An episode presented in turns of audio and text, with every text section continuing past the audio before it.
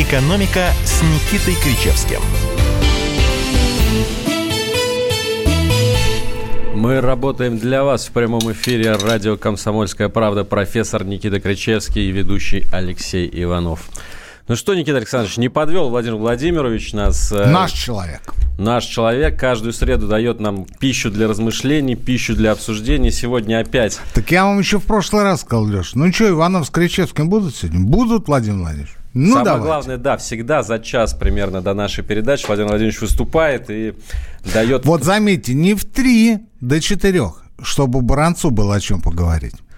Абсолютно. А вот прям перед экономические, нами. экономические новости приходят вовремя. А потому что у нас самая главная экономическая программа в радио. Ну что, давайте, давайте обсуждать э, то, что сегодня предложил президент. Э, вот вы, Никита Александрович, на прошлой нашей передаче сказали, что власть по чайной ложке выдает вот эти меры поддержки. Сегодня опять была чайная ложка или, может быть, уже столовая? Как вам показалось? А что вы привязались сразу к эпитету-то? На той неделе в час по чайной ложке было. На этой неделе стало понятно, что этой чайной ложки явно недостаточно. А столовая это ложка или не столовая? Ну, наверное, ближе к столовой. Сказать, что это прям вот э, то, что нужно и то, что требуется, я однозначно не могу, потому что, по моему глубочайшему, Алексею Валерьевичу, убеждению, начинать надо не с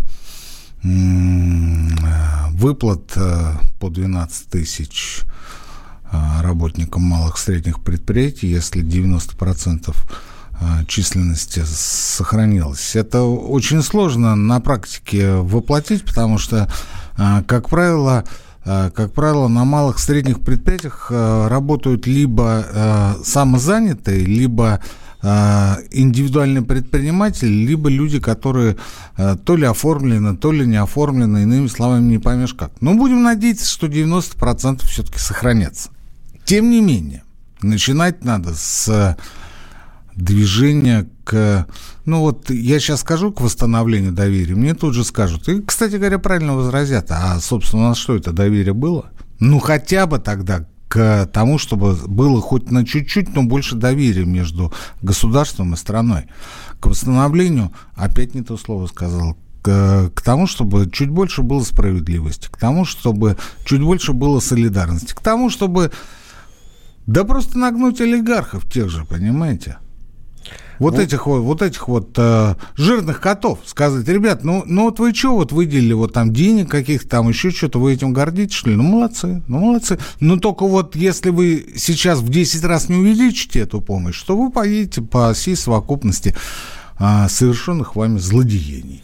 8 800 200 ровно 9702 – это студийный номер телефона, прямой эфир, WhatsApp и Viber, плюс 7 967 200 ровно 9702. Здесь мы принимаем ваши сообщения, будем их зачитывать и комментировать. Ну и, наверное, все-таки не все, не все наши слушатели... А, а ведь я покашливаю, Алексей Валерьевич. Э, да, я замечаю. Стараюсь не комментировать. Так вот, не все наши слушатели, наверное... А зачем, если я сам обращаю ваше на это внимание? Э, в прямом эфире послушать Владимира Путина, поэтому давайте какие-то э, отрывки сейчас послушаем с, с его основными предложениями. Давайте, пожалуйста, первый кусочек. Пожалуйста.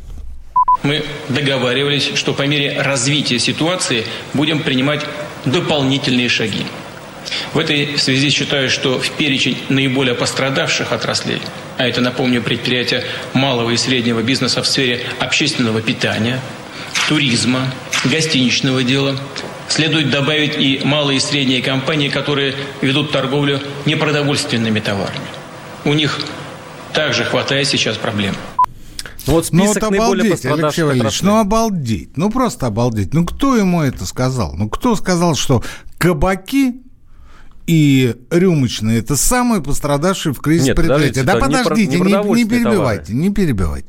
Ну он же сказал, что предприятие общественного питания самые пострадавшие. Что же не продовольственные товары? Здесь я полностью согласен. Что значит они пострадавшие? Да они просто закрыты. Да они просто закрыты. Но дело в том, что мы с вами э, в, в, в ту программу, не помню, говорили или нет, у меня полетела батарейка в брелке. Да-да-да. Да. Вы, вы, вы Еще вы думаете, что... вот неделя прошла, Алексей Валерьевич. Вы что думаете, я ее поменял? Вы так и не нашли батарейку, где купить? Да, да не то чтобы не нашел. Я и батарейку не нашел, и мастерскую не нашел, где можно было это сделать за, в течение нескольких минут. Как правило, батарейки э, продаются там же, где э, люди их э, предлагают поставить. Я и сам поставлю, но батареек нет. У меня же батарейка-то не пальчиковая, не мизинчиковая, а таблетка. А таблетки не продают. И потом я точно-то не знаю, какая у меня э, таблеточная батарейка. Поэтому в, в этой связи ничего не меняется. Э, то же самое, то же самое, смотрите, автосервисы закрыты, закрыты. То есть такси катаются, продукты развозятся, машины хочешь не хочешь ездят, а если что, не дай бог, починиться негде. Отлично. А они почему не вошли в список пострадавших? И дело даже не в том, что что... Подождите, не перебивайте, вы смотрите на меня сейчас вот прям... Сукаризно. Выгоните меня из студии. Дело даже не в том, что а, Путин считает, что кабаки пострадали. Кабаки – это та продукция, те услуги, которые не являются продукцией повседневного или неотложного спроса, понимаете? Покушать в кризис можно и дома. Совершенно спокойно. Особенно если магазин рядом. Ну, если какие-то проблемы у тебя, мужик, ну, сходи, купи до пельменей. В конце-то концов. Отвори ты их, это же каждый первый умеет делать. Вот говорить о том, что кабаки самые пострадавшие, я не могу, потому что у них маржа, извините, ну никак не 2, не 3 процента, как в реальном секторе, ну а минимум 30, а то и 50, а то и 300. Да, они все закредитованы, нет у них там никаких... Э, Ничего подобного насчет э, их закредитованности. Они, может быть, закредитованы у граждан бандитов, это другой разговор. Но вот по поводу э, кредитов коммерческим банкам нет. Я не об этом хочу сказать. Я хочу сказать о том, что если поддерживать, то поддерживать предприятия реального сектора. А об этом тишина. Об этом тишина. Я сейчас перед тем, как... Э, а, поехать э, к вам на эфир, посмотрел, что происходит в автопроме. Ну, там беда бедой. Там беда бедой. Это только одна из отраслей, один из видов экономической деятельности, который сегодня вы, вы скажете, да какой они лежат на балконе с 13 апреля возобновили свою работу? Куда они в, отгружают продукцию? На реализацию автодилера. Но сегодня президент сказал, что по автопрому будет отдельное совещание буквально завтра, поэтому... А... Потому что в автопроме занято непосредственно в производстве автомобилей и спецтехники всего 290 тысяч человек. Ну, ни о чем. А вот в смежных производствах 3,5 миллиона. Один к 12. А с членами семей, а с долей в региональных бюджетах, а в инвестициях в модернизацию, а в том, как они дисциплинированно выполняют свои обязательства перед коммерческими банками. Но а это то, что касается топовых автопроизводителей, которые расквартированы, скажем, в, Московской, Калининградской, Нижегородской, Ульяновской областях. А с производителями автокомпонентов что делать? А это как раз малый-средний бизнес. Их тысячи, десятки тысяч малых средних предприятий. Но в основном, конечно, малых среднего бизнеса практически нет у нас. А он весь малый. С ними-то что будет? Ну, конечно, кабакам надо оказать всевозможную помощь. Ну вот, а, а вот эти вот, э, те, которые э, батарейки делают для брелка профессору Кричевскому, вот они же чего? Ну, перечень пострадавших отраслей будет расширяться. Мы, например, Пострадавшие слышали... сегодня, почитай, что все. Да, можно сказать, кроме продовольственных магазинов и аптек, наверное. Да. А почему э, важно войти вот этот список пострадавших отраслей, мы сейчас услышим. Еще один отрывок, пожалуйста, из выступления Владимира Путина. Предлагаю предоставить малым и средним компаниям пострадавших отраслей, подчеркну, дополнительно к уже принятым мерам поддержки, прямую безвозмездную финансовую помощь со стороны государства. Эти средства предприятия смогут направить на решение текущих, самых неотложных задач, в том числе на выплату зарплат, на сохранение уровня оплаты труда своих сотрудников в апреле и мае. Объем поддержки для конкретной компании будет рассчитываться с учетом общей численности ее работников по состоянию на 1 апреля текущего года, исходя из суммы в 12 130 рублей на одного сотрудника в месяц. Обращение за такой помощью должно быть простым и удобным для бизнеса, с возможностью дистанционной подачи заявки – без очередей и спешки. Поэтому прошу правительство предусмотреть, что направить такую заявку можно было бы в течение месяца, начиная с 1 мая. Ну вот пошли те самые вертолетные деньги, которые не, не, говорили. Ну что, ну, какие прямые вертол... безвозмездные да хватит, субсидии. Да хорошо, ну вертолетные деньги, ну что... Э, у меня сразу вопрос возникает. Я абсолютно согласен двумя руками за это мира. 12 130 рублей, да, хорошо, пусть будет. Так. Это МРОД, да, я так понимаю? Ну, среднефедеральный. А, ну, кому подавать заявление? Кто будет оформлять этот документ? Ведь этих малых предприятий по стране миллионы. Это же не Москва. А вот в Челябинской области куда нести бумажку-то? А будет, я думаю, какая-то электронная, электронный сервис, где можно будет... Какой, куда, кому? Сбербанку, ВТБ, Внешэкономбанку, а, Пенсионному фонду, Папе Римскому. Кому? Об этом, я думаю, мы узнаем в ближайшие несколько дней, когда появится вот тот самый указ. Э, приказ э, уже, в котором будет постановление правительства. Или постановление правительства. Очень на это надеемся. Но в, в целом, конечно, меры своевременные, и 12.130 это однозначно лучше, чем ничего. Но при этом, при этом, видите, как, как ловко все сделано и сказано. Я здесь без иронии а те, кто сокра- сохранил численность штата. Продолжим обсуждение после небольшой паузы. Давным-давно в далекой-далекой галактике Я просыпаюсь. Ein, zwei, полицай. Крошка моя, я по тебе скучаю. И Сережа тоже. Мы с первого класса вместе Приехала! Небе тучи, а тучи А также шумелки, пыхтелки и сопелки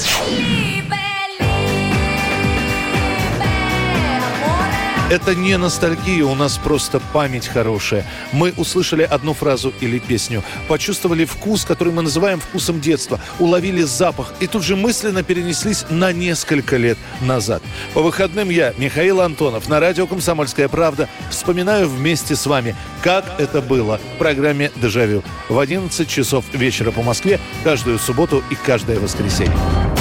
Hasta la vista, baby. «Экономика» с Никитой Кричевским.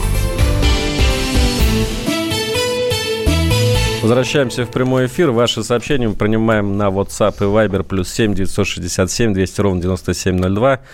Номер прямого эфира 8 800 200 ровно 9702. Вот у меня по поводу вот этой меры прямых безвозмездных субсидий ага. малому и среднему бизнесу из пострадавших отраслей в размере 12 130 рублей на человека. Это сегодня озвучил Владимир Путин да. во время заседания правительства. А точно эти деньги дойдут до работников? Конечно. Или... Конечно. А они, они, они, вы думаете, будут целевыми именно на выплату зарплаты? Может ли, допустим, работодатель, получив эти прямые безвозмездные субсидии, потратить их на какие-то другие цели? Ну, если у него ума хватит, пусть потратит. Потом придут. Только потом не обижается ни на кого. А так, флаком в руке. Дело в том, что механизм будет в обязательном порядке включать в себя ну, некий внутренний приказ или подписанное руководством заявление о том, что по состоянию там, на такое-то число, скажем, на 1 апреля, 1 мая, среднесписочная численность составляет столько-то человек, и вполне вероятно будут запросы и запрошены прям по фамильные списки. Это один нюанс. Второй нюанс. Наверняка это будет сделано в первую очередь для тех, кто сидит на зарплатных схемах в этом банке. А это по преимуществу Госбанки. Если же это будут частные банки, то вполне вероятно им будут, этим банкам будут осуществляться межбанковские переводы. Но по-любому это будет в первую очередь делаться через пластик. То есть, конечно, можно рассчитывать на то, что вы как-то вот получите налом, но дальше с вас потребует отчет. Дальше с вас потребует, скажем, ведомость, где люди должны будут расписаться. Вы, конечно, можете ее подделать. И вы ее подделаете. Ну, не все, конечно, а кое-кто. Ну, ну что, ну, ну что делать? Ну, что, ну вот э, теперь у каждого по милиционеру ставить? В конце концов, контроль будет жесткий, я думаю. Однозначно. Однозначно. А потом, знаете, э, ну ведь как получается, мы же живем в настолько стеклянном, прозрачном мире, что сегодня что-то утаить от кого-то, ну, это практически невозможно. Ну, скажем, работает там где-то Марья Ивановна, там в каком-нибудь небольшом поселке городского типа. Ну, вот ей не выдали зарплату. Ну, не выдали, не выдали. Ну, что она делает? Она приходит к своему работодателю, он говорит, а у меня нет денег. Она говорит, а Путин? А он говорит, так а вот иди у Путина своего и спрашивай. Она говорит, все, я поняла, извини. Выходит оттуда, звонит в прокуратуру. Не пишет даже, просто звонит. звонит и говорит, вы знаете, я Марья Ивановна, а вот э, Гаги Карапетович э, решил э, не выдать мне мои денежки законные, понимаете, которые мне президент пообещал выдать. Э, что мне в этой ситуации делать? Подскажите. Подскажите, подскажите. Не, не то, что она будет говорить, а, приезжайте, заберите, накажите, четвертуйте, посадите на кол. Нет, она будет говорить, подскажите, что мне делать. И ей помощник прокурора скажет, да вы зайдите, напишите на Гаги Карапетовича заявление.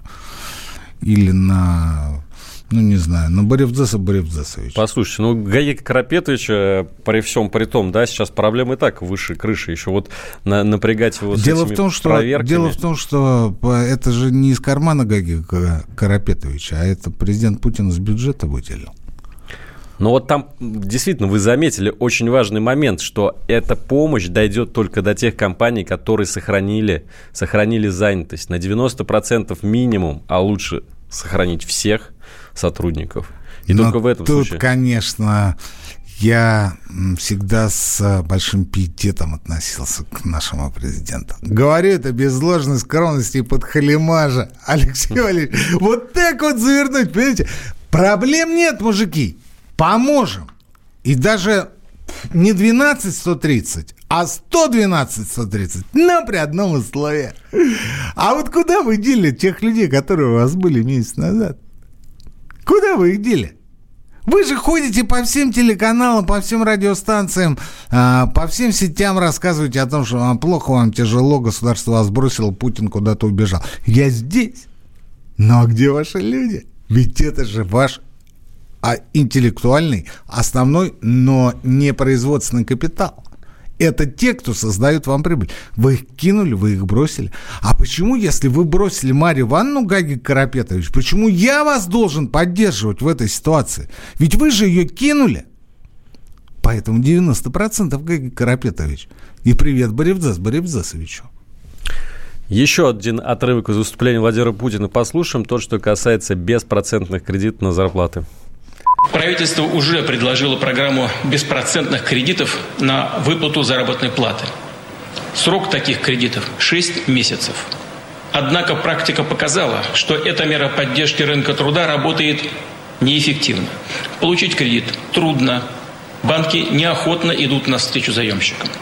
В этой связи считаю, что не менее 75% объема таких зарплатных кредитов должно быть обеспечено гарантиями Внешэкономбанка, что позволит снизить риски для коммерческих банков, а значит повысить доступность кредитных ресурсов. Необходимо также расширить применение такой меры поддержки дать возможность пользоваться этими кредитами средним и крупным предприятиям в пострадавших секторах экономики. С тем, чтобы компании не увольняли людей и не копили зарплатные долги перед своими работниками. Поясните мне для начала вот такой момент. Банки неохотно идут навстречу заемщикам. Я не понимаю. А Центробанк выделил конкретно банкам 150 миллиардов рублей на то, чтобы они эти беспроцентные слушайте, кредиты я же, выдавали. Я же вот две минуты назад сказал, что я просто снимаю шляпу перед Путиным. И буду снимать даже тогда, когда он перестанет быть президентом. Я это ответственно заявляю при всех на всю страну. Почему? Потому что вот так разговаривать у нас в стране, пожалуй, больше никто не может. Что значит они идут неохотно? Но он же не может сказать, сволочи не дают, не дают, пара-тройка десятков кредитов было видно, хорошо сотен. Я сейчас точную цифру на память не помню, но несколько сотен кредитов на всю страну. Там какие-то жалкие миллионы, хотя были выделены там десятки, а то и сотни миллиардов рублей. 150 миллиардов рублей. Не дают, не дают. Но он же не может так сказать, потому что ему тут же возразят, как это не дают, а мы?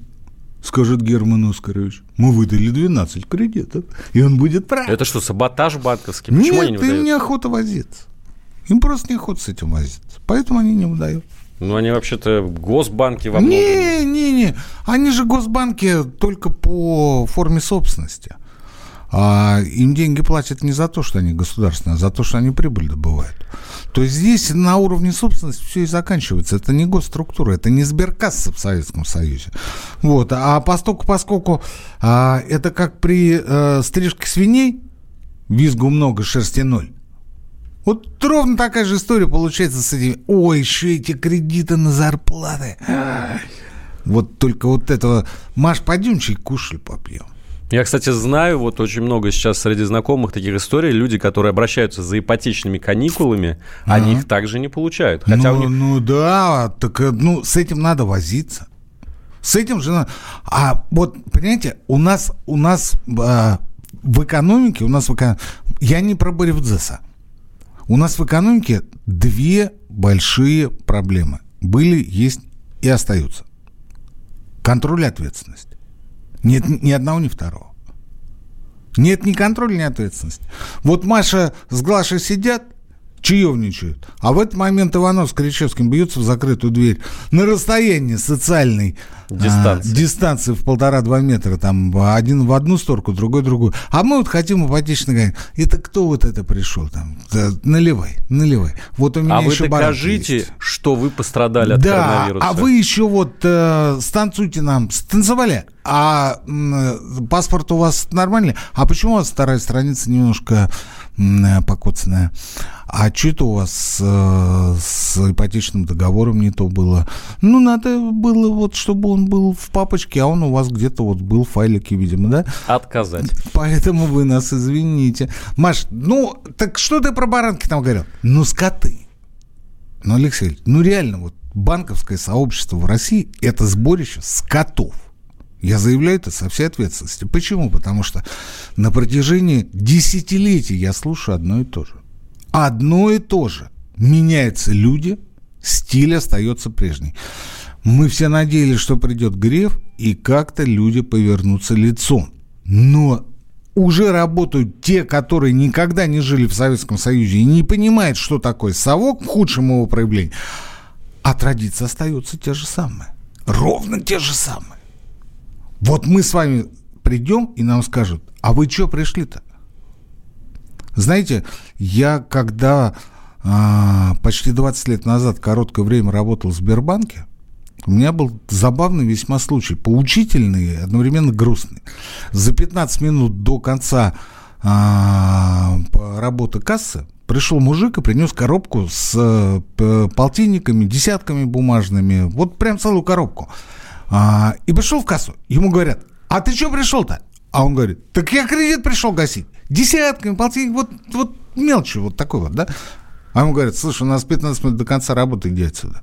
И он забрал эту коробку и ушел. Через три недели приехал служба безопасности к ему домой и увидел, что у него один стол, один стул и даже холодильника нет. Пропил все. Ему говорят, а где деньги? Он говорит, так я же приходил, я же принес. А теперь, извини, кончились. Отличная история. А мы сейчас уходим на новости. Через несколько минут вернемся в прямой эфир. Рожденный в СССР.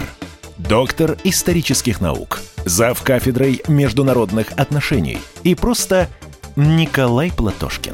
Нас там ждут, на нас надеются. Поэтому чем больше у нас друзей с вами, чем больше союзников, тем меньше надо напрягаться внутри страны. Друзей нет только у дураков.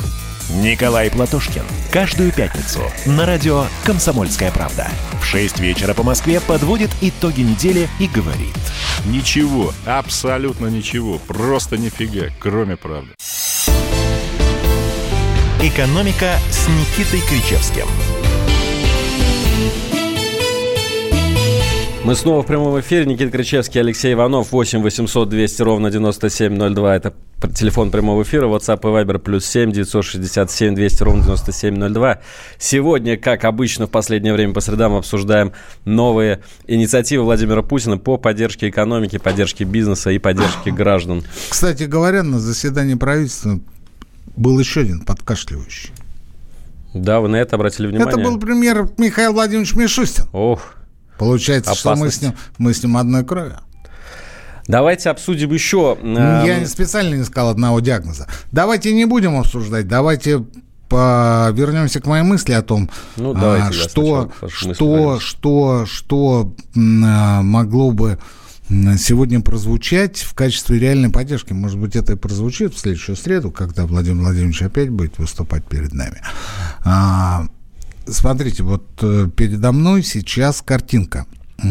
Счет э, одного международного бизнесмена нашего а, за электричество в его гонконгском офисе. Так. Гонконгский офис. Этот счет за электричество оплатило государство полностью. Государство Гонконг? Государство. Ну, кто там у них в, в, Гонконге? То ли а, местная власть, то ли с, а, китайское центральное правительство. Не знаю. Тут, тут, надо, тут надо уточнить, но а, а, баланс а, получается по деньгам в, даже в пользу предпринимателей. То есть разговор о том, что а, та положительная сумма, тот положительный остаток переходит этому коммерсу на следующий месяц. Ну, полностью взял, оплатил. Я не к тому, что надо оплачивать, э, э, например, Аэрофлоту или Сбербанку счета за электричество, а за то, чтобы счета платили тем, кто нуждается. Ну, давайте не всем, давайте семьям. Многодетным. Ну, или просто семьям с детьми. Давайте пенсионерам оплатим. Ну, как-то вот э, коммуналку. Вот выходит такой Путин, говорит, вы знаете, я задолбался просто с этими коммунальщиками. Вот закончится кризис, я их посажу всех. Ну и тут же вся страна в едином паре. Дальше ничего не говорю, Владимир Владимирович. Мы уже аплодируем. Мы уже вот только за слово «кончится кризис, посажу», мы уже встали и уже чокаемся за ваше здоровье. Так вот, он говорит, я оплачу за людей счета за коммуналку, оплачу, поскольку коммунальщики отказались идти мне навстречу. Но после кризиса я с ним буду разговаривать отдельно и без камер. Ну, вот это реальная поддержка. Ну, я понимаю, 12-130 это здорово. А в это время у нас «Газпром» увеличивает цены на отпускаемый газ на 3%. Уже, уже это решение откатили назад, кстати, по поводу индексации. А что снизить на 3% не? Ну, у него же падают цены. Я понимаю, когда государству тяжело, мы все должны в едином порыве помочь, но это как с бензином. Ну, когда цены высокие, ну, вы же понимаете, цены на нефть высокие, поэтому бензин стоит дорого, а когда цены низкие, ну, вы, ну, вы даете. Ну, а, а помочь государству? Я вам хочу так сказать, что коммунальщики тоже должны работать бесперебойно. Не, а, не, не приведет ли это к такой ситуации, что если будет э, у них кризис неплатежей, просто у нас начнутся банкротства в управляющей компании, водоканалов? Насчет управляющих компаний вы э, не полностью в теме. Это не совсем та история. А что касается естественных монополистов, да, конечно, они должны работать. Но я не говорю о том, что они должны на сидеть без денег, без копейки. Я говорю о том, что а, к ним же надо, ну как, как вот мой дорогой Владимир Владимирович, как Клеменов говорит на Первом канале, наш президент. И сразу хочется пойти, знаете, это с двумя пальцами куда-то в комнату, да, потому что он говорит, наш президент. Ну, они такие пропагандисты, они такие. Они такие, ну что с них взять? Ну, они за это зарплату получают. Не обижайтесь на них, не обижайтесь. Ну, ну, каждый работает как может. Так вот, он говорит, наш президент, понимаете? И э, в этой ситуации наш президент звонит коммунальщикам, ну, министру там строительства говорит, ну, давайте это, пусть они за счет внутренних резервов э, полгодика посидят там у половины свои счета за ЖКУ людям. Ну, просто половину ну, в ноль будут работать, воровать не будут, там, даже в минус какой-то, может быть, даже из своих э, закромов, там, из подвалов что-нибудь вытащат. А, а если нет, ну, помогите, помогите, потому что подвал есть у каждого. Ну, зайдите в подвал, давайте с телевизором зайдем, с камерой, покажем, как простые коммунальщики живут и какие у них подвалы, и сколько там штабелей денег лежит. Ну, я не об этом. Я о том, что это вполне можно было сделать. Я сейчас занимаюсь популизмом, конечно, но э, у нас э, существенно более серьезная тема, а именно поддержка людей. Я с самого начала говорил и повторяю, есть два направления по антикризисному менеджменту. В любом кризисе это поддержка э, потребительского спроса, точнее, стимулирование потребительского спроса, стимулирование. То есть вот те самые 12-130, но только так, чтобы Это вот если у вас денег нет, но при том, что а, а, Гаги Карапетович уволил а, меньше 10% своих сотрудников, да, это первое. А второе, это чтобы у людей оставалось больше денег на кармане. Это значит что? Это значит, ну давайте вот коммуналку уполовиним, давайте рефинансируем им ипотеку по заявительному характеру, по, по заявительному принципу. Давайте сделаем то, давайте, ну то, то есть вариантов масса. А второе – это поддержка реального сектора экономики. Все! Значит, для особо одаренных а, был такой президент 80-е годы в Соединенных Штатах, Рональд Рейган. А, в начале 81 года пришли там четыре умных головы, такие, знаете, их еще это называют, слово матерное такое есть, экономисты. Там Милтон Фридман, там Филдстайн, Фелпс были люди вот такие вот. Они потом Нобелевскими лауреатами стали, но это было потом. Так вот, они к нему пришли и говорят, надо э, внедрять экономику предложения. То есть надо поддерживать отечественного производителя. Не сферу услуг, не кабаки, товарищ Рейган, а производители, потому что кризис закончится, кабаки откроются, денег у всех будет море, а купить будет нечего. И как будем жить в этой истории? На что господин Рейган сказал, ну давайте. И вот они до конца 82 года сидели на, плохо, на, плохо, на пороховой бочке. У нас кризис продолжается месяц, а там это было на протяжении двух лет понимаете? Вот они сидели и каждое утро смотрели, ну как там, как там, что там, как с инфляцией, как с безработицей, как там с э, экономическим ростом или мы продолжаем падать. И вот самый-самый рассвет, такой первый рассвет забрежил в конце 1982 года. Инаугурация у Рейгана была в январе 81 Почти два года сидели и ждали – Получится, не получится. Рейган поставил все. Он каждую неделю обращался к а, американцам по радио. Каждую неделю с ними разговаривал. Каждую неделю говорил, ребята, ну вот то, вот все, мы делаем это, мы делаем то. Пятое. Я, кстати, не ну, исключаю, что нас тоже ждет... Э, приблизительно то же самое, что сейчас делает Путин. Так вот, в самом конце 82 года забрежил рассвет. 84-85 годы ежегодный экономический рост в Америке составлял 7% в год. 7%! Это в той Америке, где очень хорошим результатом считалось 2-3. Там было 7. Я понимаю, вы сейчас скажете, низкая база, ты ничего не понимаешь вообще, кто тебе сказал, что ты профессор. Ну хорошо, 84 год низкая база, а 85-й? С этим что делать? А потом Рейган говорит, утро в Америке. А в 88 году, когда он уходил со своего поста, так Америка его только на руках не носила. Она была готова нести его еще 4 года. Ну, видите, Конституция, там люди, ну, как-то вот они бережно к ней относятся. А по поводу системы образующих. Да, это вот как раз я хотел сейчас перейти плавно к этому, ведь, по сути, это та же поддержка реального сектора. Я думаю, что в список системы... Фонбет особенно это поддержка Фонбет уже оттуда убрали. Сам... Это, это кто вам сказал, вы видели? Сам директор Фонбета попросил, чтобы его оттуда убрали. Да, список системообразующих предприятий должны на этой неделе назвать. И сегодня Владимир Путин тоже говорил о том, что уже больше тысячи предприятий в нем Мало ли а, будет, будет э, включено. И для этих компаний... А мы специально оставим фонд Б. Вы Для что? этих компаний будет предусмотрен новый специальный кредитный продукт. Льготные кредиты на пополнение оборотных средств, которые будут субсидированы государством на по ключевую ставку, собственно, на 6%. То есть кредиты будут снижены на 6% для предприятия. Серьезно или нет? Я э, все последние дни мучительно раз, размышлял по поводу вот этого системообразующего списка. Я нахожу его вредным и провальным, потому что я очень хорошо помню, каким был список из 297 системообразующих предприятий в кризис 2008-2009 годов. Ничего из этого не получалось. Ничего. Я разговаривал с собственниками этих компаний да, неоднократно. Они говорят, нам от этого ни холодно, ни жарко. Ну вот, включили. Ну и дальше что?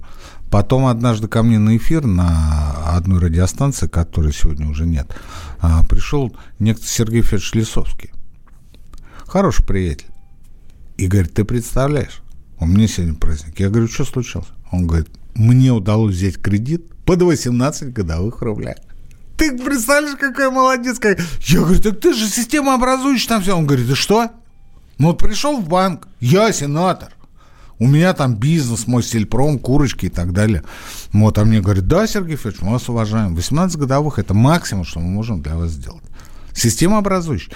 Поддерживать надо системообразующие отрасли, виды экономической деятельности а не системообразующая компания. Я не понимаю, что такое системообразующее предприятие. Я понимаю, что «Газпром», «Роснефть», а, подразделение, которое занимается электроэнергетикой, тепловой энергетикой, это системообразующая компания. Но все остальные-то кто? Продолжим обсуждение. Сейчас небольшая пауза. Снова вернемся в прямой эфир. Ты виноват уж тем, что говоришь по-русски. По-русски. В последнее время случаи притеснения и нападений на национальной почве участились. Прохожие на улице никак не пытались помочь иностранцам и остановить нападавших. Создается образ врага для того, чтобы... Не допустить распространения правды о тех событиях. Что же касается вот бытовой ненависти, то... Я думаю, что, к сожалению, мы еще много что увидим, но нам есть чем ответить. «Национальный вопрос» на радио «Комсомольская правда». По воскресеньям в час дня по московскому времени. «Экономика» с Никитой Кричевским. Возвращаемся в прямой эфир. Нигерий Александрович, давайте а, закончим про системообразующие давай, предприятия. Вашу мысль. Давай. Почему вы считаете, что этот список особо ни к чему хорошему не приведет?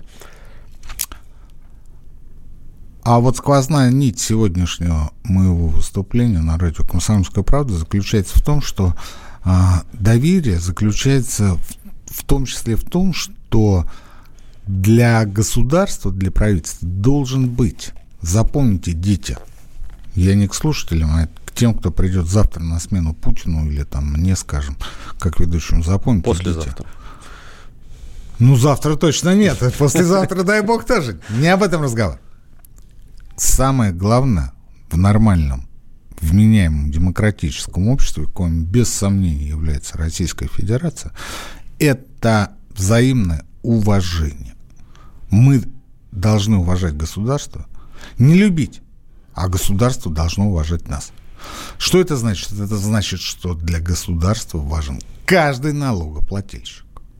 У меня у знакомого в середине нулевых возникли проблемы с а, правоохранительными органами. Надуманно. Он убежал в Германию и через несколько лет вернулся. Естественно, все обвинения сняли. Я с плохими людьми не общаюсь. А, так вот, он мне потом рассказывал. Он говорит, ты представляешь, прислали запрос на мою экстрадицию.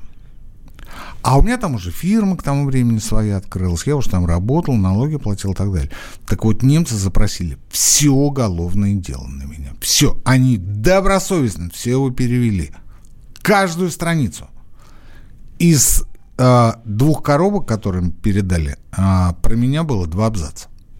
Они, естественно, отказали. Ну, я говорю, человек потом вернулся достаточно быстро. Не об этом речь. И он потом у немца спрашивает, ну, перед тем, как уже попрощаться, он говорит, а, а, а с чего вдруг? Они говорят, вы понимаете, вы на, наш налогоплательщик. Вот, вот вы платите две копейки, а вы нам одинаково важны по сравнению с тем, кто должен платить и кто платит там 2 миллиарда. Вот для нас нет разницы. Вот 2, 2 марки 2 евро или 2 миллиарда евро или 2, 2 э, миллиарда марок. Ну, тогда уж, конечно, евро были. Это я не к тому, что э, я не знаю, какая валюта сейчас в РГ, а к тому, что каждый налогоплательщик важен. Каждый, каждый. Это должны быть как минимум это, честные налоги. Это, да не в налогах дело.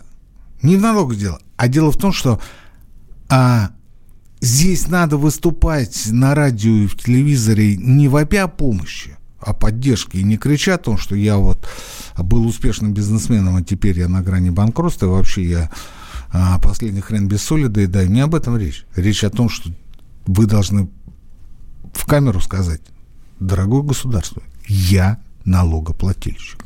Я требую к себе уважения. Мне не нужна твоя помощь. У тебя нет денег, дорогое мое государство, но ты просто уважай меня. Потому что в том числе я тебя кормлю. И каждый из нас занимается этим же самым, за исключением тех, кто не работает а, по причине малолетства, а также пенсионеров. Но пенсионеры свое право заслужили, а детки еще слишком малы для этого. А, все остальные это государство содержит. Поэтому будьте добры нас уважать. А не хотите уважать, значит, мы вас уважать не будем. И вот сейчас критическая развилка. А, то ли мы вырулим в сторону а, направления к большему уважению между государством и обществом, и тогда в посткризисная обстановка у нас будет более-менее нормальная. Либо если а, народ так и не поймет, что его начинает хоть чуть-чуть на йоту уважать, но побольше, он уйдет после кризиса в серый сектор. Он скажет, а нахрена мне такое государство? Если я а, ну да, вот, а, может быть, не, не самый я мудрый и а, а, рисковый бизнесмен, но вот у меня вот так получилось. Но я же честно все до этого выполнял. Все нормативы, все налоговые а, кодексы, все трудовые отношения, я все соблюдал. Но почему ко мне вот по-скотски так отнеслись? Как в том банке к которому мы с вами пришли, Алексей Валерьевич, в две двери стучались, а нас Маша с Глашей не пустили. А, наконец, последнее вокруг этих системообразующих списков сегодня такая возня, что а, сегодня номер один в России это не, при, не президент Путин и не премьер Мишустин, а первый вице-премьер Белоусов. Потому что ему поручили составить этот список. Это он включил в этот список букмекерскую контору Фанбет. И проскочило бы. Но заметили. Потому что не зря же список 12 э, лет назад был 297 компаний, а сегодня 646. Уже больше тысячи сегодня, Владимир. А сегодня уже больше тысячи. Ну, проскочило бы, не заметили, понимаете? А потом это уже сила президентского указа, сила премьерского постановления. И все, хочешь не хочешь, а фанбет у нас, как главный букмекер, был бы в полном шоколаде. Ну, нашли, но обнаружили. Генпрокуратура заинтересовался. А я вам скажу, что ответит Генпрокуратуре господин Белоус. Он скажет, я исполнял указания президента. Они подходят под все критерии? Да. По количеству занятых? Да. То, что это а, офшорная собственность, ну да, вот, но тем не менее, а, мы же не по собственности, а по количеству занятых, по тем налогам, по а, то, той социальной роли, которую выполняла эта компания, выполняет эта компания до сих пор. Мы исходим из этого. Мы исходим из этого, как поручал президент. И вот таких вот товарищей у нас в управлении экономикой сегодня, ну, достаточное количество. Сама идея порочна. Система образующая предприятие, этот список, тем более больше тысячи. Больше тысячи. Сама идея порочна. Как еще раз повторяю, идея о том, чтобы а, мерить а, помощь и поддержку в миллиардах или триллионах рублей. Ну, выйти, скажите, мы на эти деньги закупаем 20 тысяч машин скорой помощи, 2 тысячи коек, 15 тысяч аппаратов искусственной вентиляции легких. Ну, вот чтобы это было осязаемо, чтобы это было понятно. Сыкнет там выходит говорит, ну, 30 миллиардов. Ну, вот Путин говорит, ну, я вот 200 миллиардов выделяю, значит, правительство выделит на регионы. Ну, это по 2 с небольшим миллиарда на регион. Это много или мало? А черт его знает. Для Ненинского автономного округа это много. А для Москвы это ни о чем. И надо ли Москве выделять? А если не надо, то почему не надо? Это уже дискриминация. Понимаете? То есть здесь столько остается вопросов, что мы с вами, Алексей Валерьевич, надеемся на то, что мы с вами увидимся живы и здоровы в следующую среду. И перед нашей встречей Владимир Владимирович хоть что-то нам прояснит. Для граждан. Ну, и для граждан, а мы с вами кто? А мы с вами кто? И мы все-таки будем с вами сидеть и думать, вот сегодня на копеечку, но уважать стали больше. Это хорошо, потому что а, сегодня а, судьбоносные для, дни не только для всего мира, но и для нашей страны, для нашего общества. Я уверен, что это были не последние меры поддержки. Мы через неделю услышимся и обсудим снова, как всегда, с вами Никита Кричевский, Алексей Иванов. Экономика на радио «Комсомольская правда». Экономика. Как дела, Россия? Ватсап-страна! Это то, что обсуждается и то, что волнует. Это ваши сообщения в прямом эфире, в том числе и голосовые. Каждый день с 11 до 15 часов с Михаилом Антоновым. Эфир открыт для всех. Включайтесь. Радио «Комсомольская правда». Радио про настоящее.